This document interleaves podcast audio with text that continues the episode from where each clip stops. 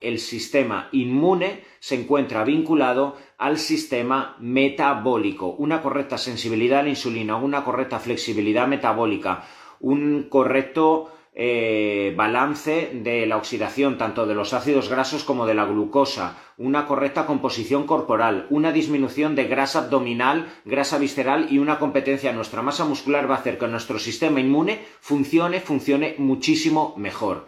Y en este directo de esta hora, sobre todo lo que voy a hacer es explicaros eh, en términos rápidos y acotados el por qué tener un mejor metabolismo va a impactar en el mejor funcionamiento del sistema inmune.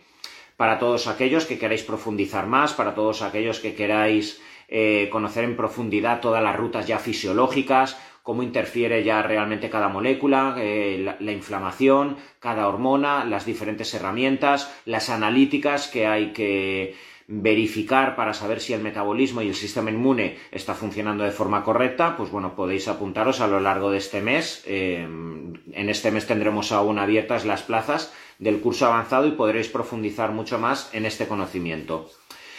¿Y por qué os digo que el metabolismo se encuentra totalmente vinculado al correcto funcionamiento del sistema inmune?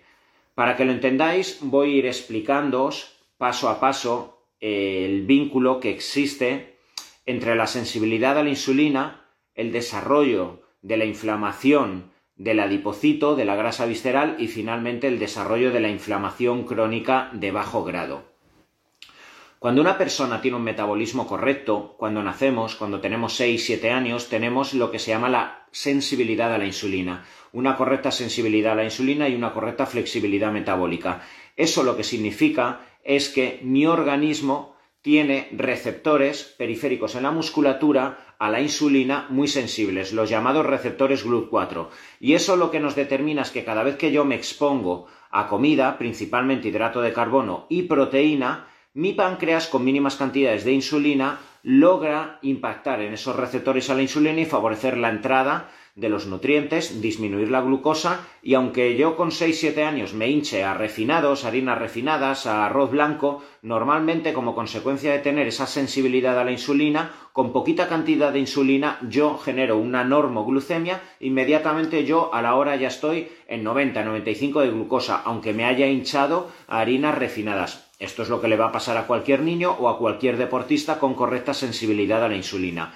¿Qué ocurre por diversas circunstancias que pueden ocasionar resistencia a la insulina en una persona. Una resistencia a la insulina ocasionada como consecuencia de un abuso de harinas refinadas, un abuso de exceso de comidas, con, sedentarismo, donde no he quemado esas calorías en los últimos años de mi vida, un exceso de hidratos de carbono de alta carga glucémica, arroz blanco, pasta blanca, pan blanca, vuelvo a repetir, sin quemarlo. ¿Por qué? Porque trabajo 10 horas sentado y luego ni me muevo y evidentemente todo ese conjunto de calorías y esa subida de glucosa no la quemo. ¿Qué ocurre como consecuencia del sedentarismo, de la pérdida de masa muscular con el paso del tiempo? ¿Qué ocurre por el abuso de determinados fármacos que pueden generar resistencia a la insulina, como los corticoides? ¿Vale? La quimioterapia, por desgracia, que puede tomar alguna persona que esté con cáncer. ¿Qué ocurre con personas que rompen los biorritmos, que tienen exceso de estrés, que tienen exceso de liberación de cortisol porque tienen muchos conflictos emocionales y no lo saben balancear? Todo esto va a generar alteración en la funcionalidad y la sensibilidad de los receptores periféricos a la insulina.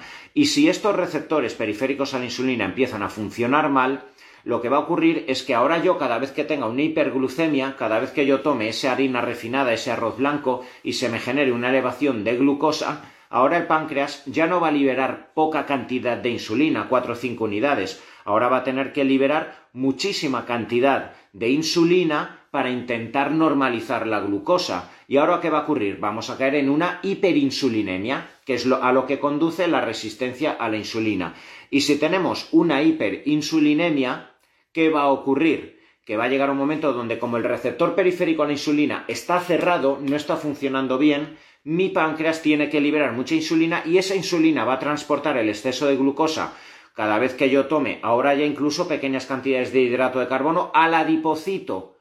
porque cuántas veces os repito y sabéis que el organismo tiende a la homeostasis. Lo último que quiere el organismo es que la glucosa se quede excesivamente elevada en sangre. Entonces, si el organismo tiende a la homeostasis y hará lo que tenga que hacer para que la glucosa vaya a la normalidad, cuando ahora tú tomes un hidrato de carbono que te genere una elevación de glucosa 180-190, ahora la insulina transportará el exceso de glucosa al adipocito, a la célula grasa.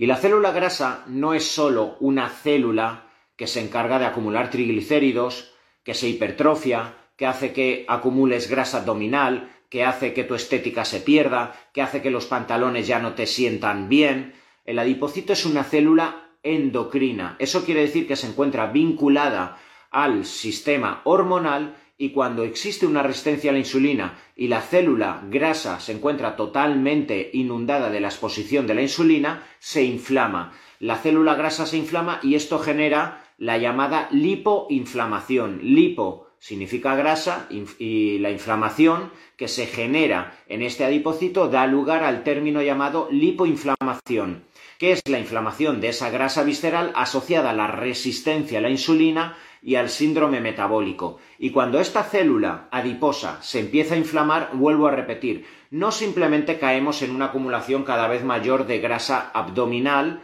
esa grasa tan fea que hace que no eh, te quede también el bañador como el año anterior. Esta grasa visceral, este adipocito, empieza a generar desequilibrios en el sistema inmunológico, principalmente actuando sobre el macrófago. El macrófago es una célula del sistema inmune que cuando en este contexto de lipoinflamación empieza a tener eh, determinada exposición a moléculas que son liberadas por parte del adipocito, este macrófago se empieza también a modular en cuanto a su funcionalidad y el sistema inmune empieza a inundar nuestro torrente sanguíneo y todo nuestro organismo literalmente de determinadas citoquinas, moléculas liberadas por parte del sistema inmunológico cuando existe un contexto de lipoinflamación y que cuando se va alargando el tiempo empieza a generar ese término que muchos de vosotros habréis escuchado que se llama inflamación crónica de bajo grado. La inflamación crónica de bajo grado sería el proceso por el cual en nuestro organismo existe una elevación de esas citoquinas, de esas moléculas liberadas por parte de nuestro organismo, moléculas como la interleuquina 1, moléculas como la interleuquina 6, el factor de necrosis tumoral alfa, el interferón, la proteína C reactiva, moléculas que van a generar que mi organismo se encuentre inundado de esas moléculas y que yo tienda a una inflamación sistémica en todo mi organismo, que me empiece a hinchar, que me toquen y me duele la musculatura, que yo me mueva por la mañana simplemente lavándome los pies y es que se me hinche el tendón, se me congestiona y hasta tenga que dejar el cepillo de dientes tal y como le ocurre a una persona con fibromialgia, con fatiga crónica. La inflamación crónica de bajo grado va a hacer que literalmente todos los sistemas fisiológicos como consecuencia de la alta exposición a esas moléculas, a esas interleuquinas, eh, eh, todos esos sistemas fisiológicos se encuentran inflamados. De ahí que una persona con la inflamación crónica de bajo grado pueda tener fácilmente desequilibrios en el territorio intestinal, pueda tener inflamación de las capas íntimas arteriales y se genere problemas cardiovasculares derivados de esa inflamación. Por eso pueden existir personas que a pesar de relativamente comer bien, si tú no tienes tu composición corporal asegurada, no la tienes correcta, tienes grasa abdominal y tienes inflamada esa grasa, tus arterias van a encontrarse inflamadas en las capas íntimas, las capas más eh, más expuestas a la sangre, en las arterias, y esa inflamación es la que va a generar la predisposición a la arteriosclerosis, a que el colesterol se acumule, se genere una inflamación en esas capas íntimas, la formación de las llamadas células espumosas, la acumulación de calcio y la formación de aterosclerosis. Es por ello que no podemos ser tan sesgados como reducir la formación de placa aterosclerótica y la evolución de las enfermedades cardiovasculares a la molécula del colesterol. El colesterol es una condición sine qua non que tiene que estar formando la placa de aterosclerosis, pero tiene que existir un contexto inflamatorio para que se forme la placa de aterosclerosis y que finalmente se genere el evento cardiovascular o neurovascular asociado, vuelvo a repetir, a esa inflamación sistémica que suele ocurrir en todo paciente cardiovascular y vuelvo a incidir, normalmente asociado a un contexto metabólico alrededor de la resistencia a la insulina.